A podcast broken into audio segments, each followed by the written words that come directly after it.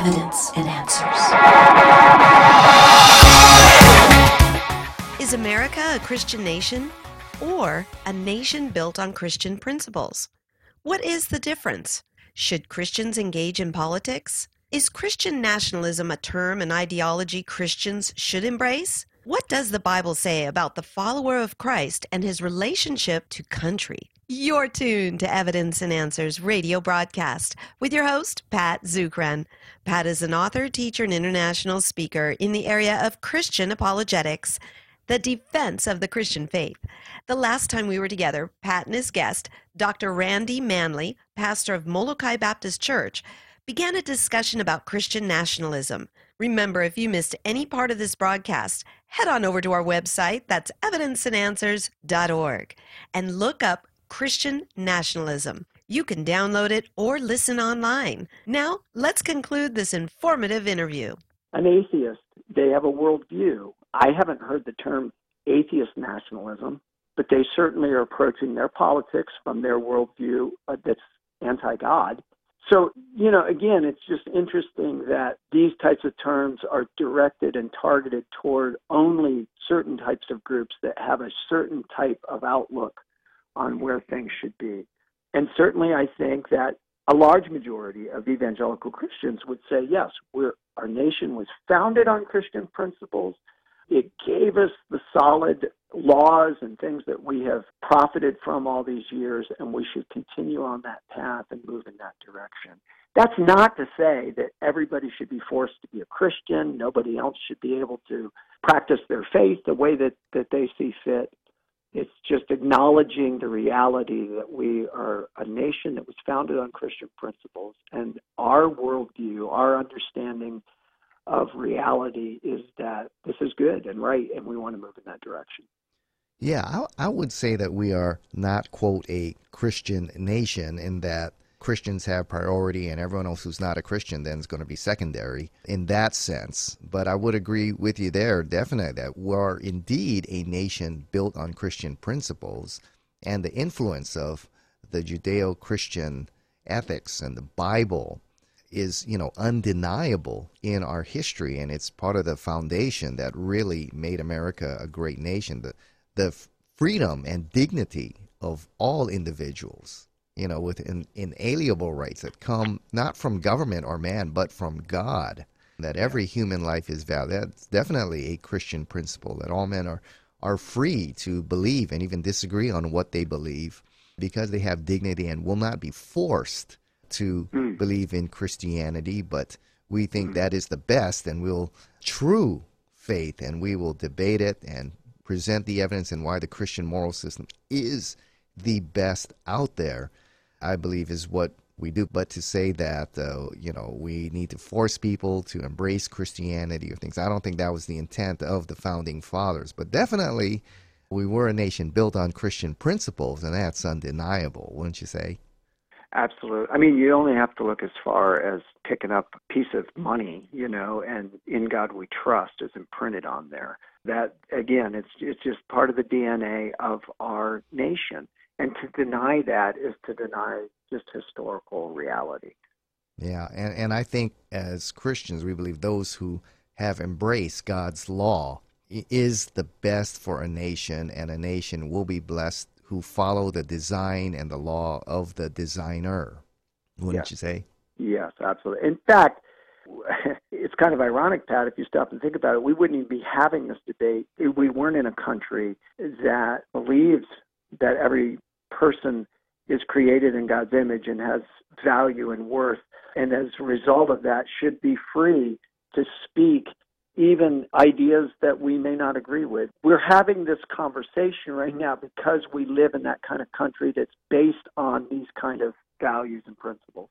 Right. Now, let's talk about should Christians then engage in politics? Should they? Yeah, I think part of being a good citizen, right, is engaging politically, especially in a country like America, because we're given this amazing freedom to do things like vote. We're a representative uh, republic where we vote for people that will represent us on the federal end of things and So we have this amazing privilege and gift to be involved politically and voting. You know, that's about as basic a political engagement as you can have. I think that as part of our responsibility to be good citizens, we should desire to see our government, our culture be the best that it can be. And so we will vote for individuals that we believe will carry that out. So, as followers of Christ, we're not to shrink away from being salt and light, right? We're supposed to be a part of that process in, in every way that we can. And certainly in this country, we're given the freedom to do that by voting, by being involved with political campaigns, those types of things. So it's not a problem for us to be involved as Christians politically. In fact, I would even argue that part of being a good citizen is at least minimally being involved politically.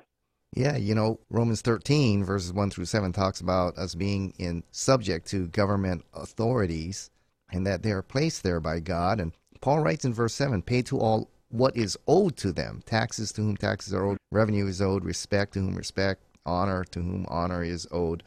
I think applying that verse, Paul was writing in a totalitarian kind of dictatorship there where the emperor ruled. But I think applying that in a democracy that we have here, or a constitutional republic to be more technical, that we have here when Paul says, you know, pay to all what is owed them. I think in a mm. constitutional republic like ours, one of the things that we owe government is our participation, you know, and one of that is yeah. responsible voting. So I think mm. in applying passages that we find there in the Bible, you know, part of being a good citizen in a democracy is participating in a way in which you can glorify God and in, be an influence for truth and righteousness. Yeah, yeah, I, I would agree with you. Yeah, you know, but um, what, what I'm finding in a lot of churches is that they don't want pastors or anyone to even touch the subject that may have any kind of political connection at all. I mean, if you speak on something like abortion or anything, you know, that may have a any kind of political connection. I remember when the Black Lives Matter riots were coming out here, I talked about just very briefly that this is not a movement we want to engage in, and here's why. And I presented the ideology and how it contradicts the Bible. I got uh, irate people saying we shouldn't be political. Mm. We shouldn't be political. You know, I was mm. at another church where the pastor spoke on critical theory and how that has been divisive in the culture and in the church and the biblical critique of it and a biblical response. And boy, he got, you know, a lot of emails and irate, angry people saying, we're getting political, we're getting political kind of things. And, and I'm seeing a lot of that uh, in churches. Are, you seeing that as well? Yeah. I, the sad thing, again, we tend to, unfortunately, even in the Christian community, we tend to take our cues from, you know, the culture and what's going on. And what we're told we're supposed to do and not supposed to do. And when moral issues, especially big moral issues, come up for discussion or debate, we're not supposed to touch it because you know that's the church is supposed to stay separate from the state supposedly. And so there's this idea that as Christians, as church folk, you know, you do your thing, let the government do their thing and we hear things, you know, we've heard this for years. You can't legislate morality and those kind of things. Well, every law technically hits on some moral issue, you know, and when we're talking about things, for instance, you brought up abortion, we talk about something like abortion. How can Christian folks stay silent when it deals with the very most basic, fundamental gift that God's given us, and that's the gift of life?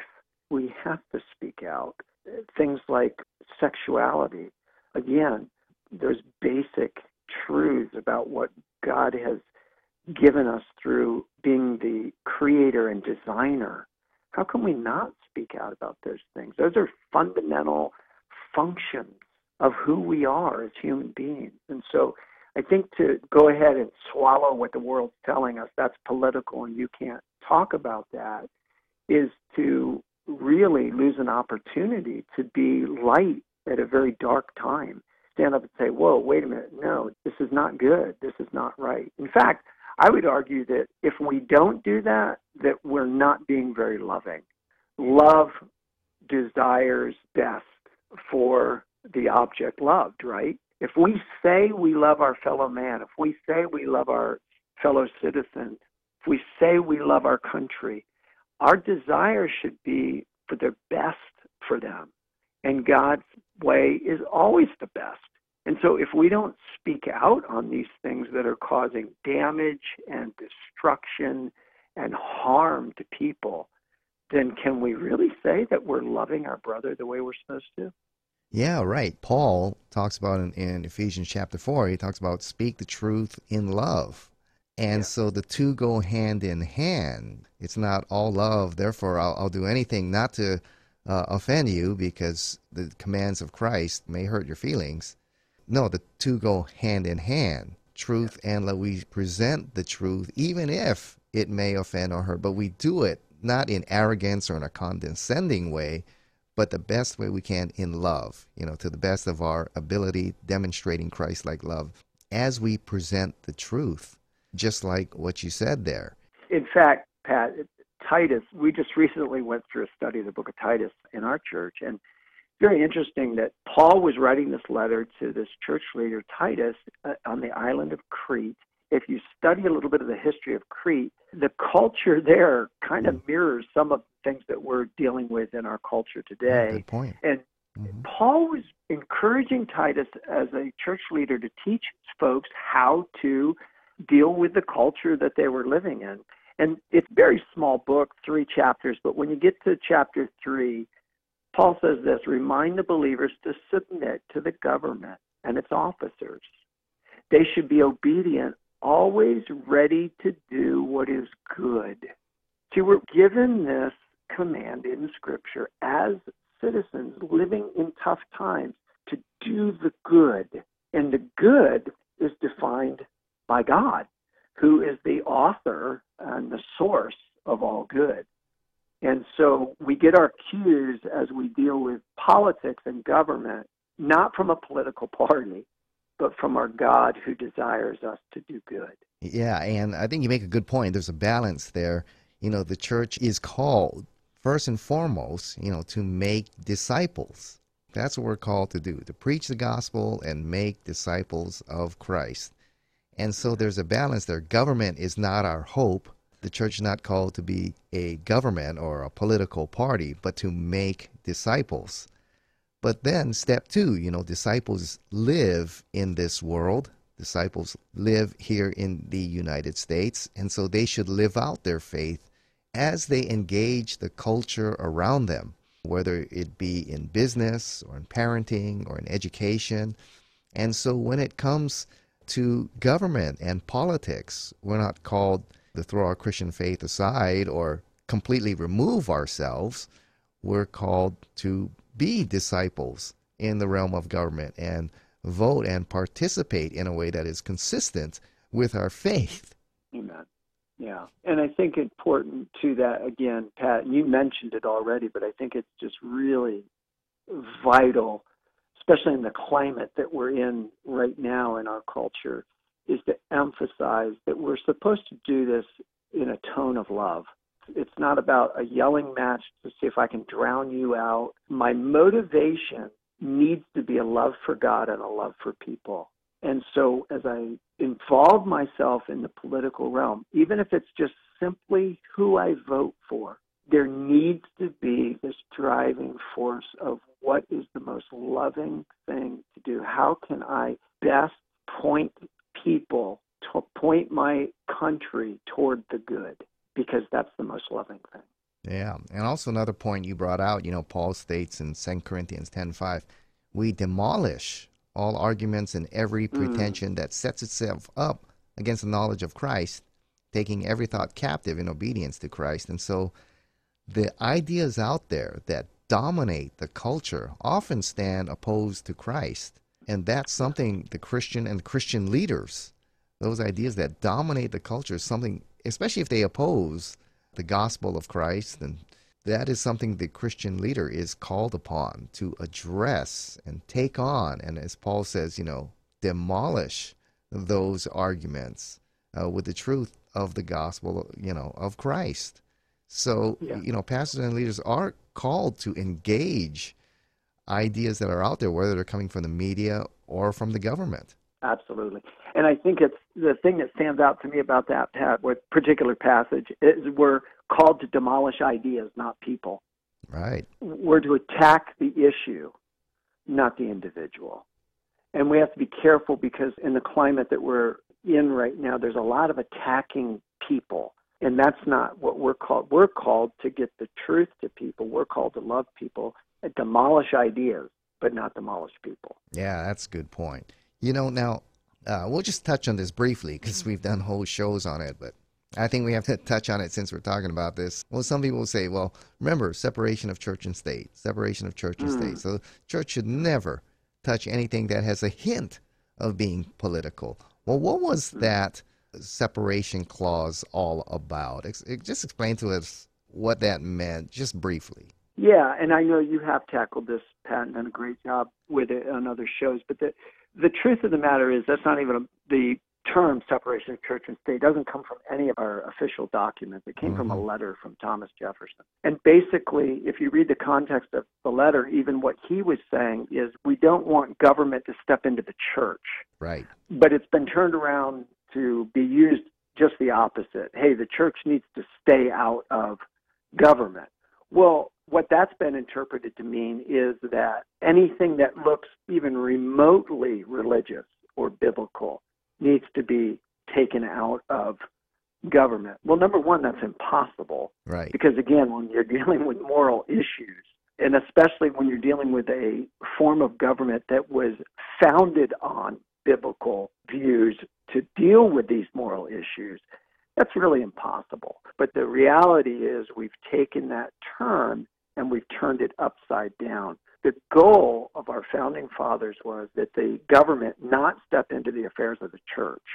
That was very important in their minds that that be established. But that did not mean that the church would not influence the government in any way.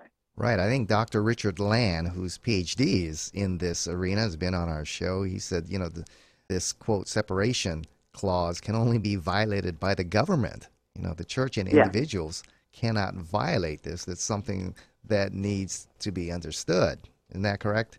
That's right. That, that's exactly right. And yes, he's he's done a fantastic job in bringing some of these things to the forefront. But the, but that's true. And we're seeing more and more of people using that to try to stifle the voice of Christianity in our current debates. Yeah, and the guy that wrote it, Thomas Jefferson, grabbed his Bible and attended church there at our nation's capital. There, and in fact, even wrote a bill to fund missionaries to the mm-hmm. Kaskaskian Indians there. So the way it's being defined, as you said, is really a misrepresentation of what he had intended in that quote separation clause. Absolutely, yeah. And and again, context is everything, right? Yeah. Well, then you know, Randy, what does the Bible say about the follower of Christ and his relationship to country? I mean, we hear a lot about, well, you know, we're not a citizen of any nation, we're citizens of heaven kind of thing. Is it bad for someone to really love their country and want the best for their country and to want to influence their government and nation's leaders to move towards the principles taught by Christ? Yeah, those are valid and important questions, Pat. And, and we have to remember that government was not man's idea, it's God's idea. Right. Because of sin, man needs to be governed. And so God established in Scripture the idea of government. And so for us to just kind of, as followers of Christ, say, well, I'm, we're not of this world, so, you know, our, our kingdom is with Christ, that is true, but we are in this world for now right? Mm-hmm. And we're supposed to be salt and light. And so there is a balance. We do need to, someone has said, have one eye cocked toward heaven and, and one eye focused here on earth. But the reality is that all creation is good. Where we have been placed in the sovereign hand of God is good. It's right. It's where He wants us, right? No matter what country we're in, there should be a certain love of country. Now, that doesn't mean we love everything our country does and every mm-hmm. law that it has, but because God has placed us there, again, there should be this sense that I have a purpose by God for being where I am at this moment in time. And He has called me to be salt and light, and I need to do the best job that I can. And that includes being involved to the extent that I'm allowed based on the way the government is set up where I'm at with the system. You quoted from Romans 13, you know, we're supposed to be in submission to our governmental officials. It goes on to say that they're appointed by God. They're ministers, literally servants of God. Now, doesn't mean they're always doing what they're supposed to do as servants of God, but that's the basic idea. We're told to pay our taxes in that same passage. You know, you've got passages like Proverbs 14:34 that says righteousness exalts a nation.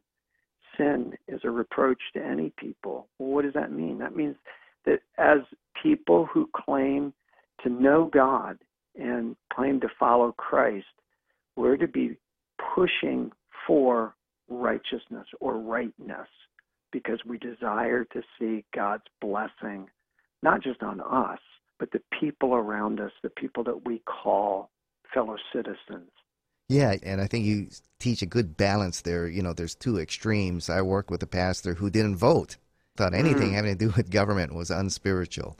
Never yeah. touched any of those issues and didn't even vote. I encourage people not to vote. And then on the mm. other hand, mm. I've seen other extremes where Christians are very political and thinking, you know, government is the answer. And so we mm-hmm. want to yeah. avoid those two extremes. So you as a pastor, you know, tell us how in your church you try to keep that balance. We touch on things certainly that some people would call political. For instance, after the Dobbs ruling on abortion, we were in a series, but we took that Sunday and we talked specifically about what this meant and why this was important and where we as believers should stand on it. And so we zero in on that, not because it is primarily political, but because it's a moral issue, it's a biblical issue that politics touches on. We also, for instance, you know, we're a little over a month away from an election. We will make available to folks in our church voters' guides. We're not telling people who to vote, but we want them to know where candidates stand on particular issues. And most of those issues are going to touch on some of these moral aspects. And so we want them to be informed and we encourage our folks to vote. Look, this is an opportunity for you to legally and peacefully state your views by voting for a particular individual. And so we encourage that. We don't endorse uh, individuals officially as a church or anything like that, but we will address those types of things and encourage our folks to be involved. We've not had anybody run for office, but you know, we would encourage folks to get involved that way if they feel like God's calling them to that. I mean, again, I, I'm not really sure how you can have that kind of mentality that we're to pull totally out of it. You got guys like Daniel in the Old Testament. He didn't have a choice. He got thrown into government. and look at the amazing impact that he made as someone who submitted to that and said, okay, this is where God's put me and called me to, this foreign government, and I'm going to do the best job that I can. Yes, you've been listening to our interview on Christian nationalism with Pastor Dr. Randy Manley, Senior Pastor of Molokai Baptist Church. So if you want to listen to this interview again in more detail or more information on what is Christian nationalism, I encourage you to go to evidenceandanswers.org. That's evidenceandanswers.org. Well, Randy, thanks for being with us here on Evidence and Answers. We look forward to having you again here on our show. Thanks so much, Pat. It's been great being with you.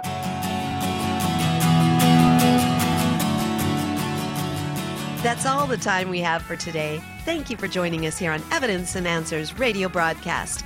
We hope you enjoyed today's show. We have a wide variety of different topics that will make for an incredible conference series. If you would like Pat to speak at your church, Bible study, or schedule an apologetics conference at your location, give him a call. In Hawaii, that number is 483 0586 or you may contact him through the Evidence and Answers website. That's evidenceandanswers.org. Be sure to use our search engine for available resources. We have everything from atheism to Zen Buddhism, including articles and additional audio free to listen to or download. So be sure to share our website with those around you. To keep quality broadcasts like Pat's on the Air, we rely on generous financial support from you, our listeners. For the opportunity to partner with us, head on over to our website. Once again, that's evidenceandanswers.org, and you may do so right there online. Evidence and Answers would like to thank one of our sponsors, the Honolulu Christian Church. If you don't have a home church and are looking for a great place to connect and grow in Christ, check out the Honolulu Christian Church. For service times, log on at honoluluchristian.org. Join us again next time on the air or online as we provide compelling reasons for faith in Christ. That's Evidence and Answers with Pat Zukeran.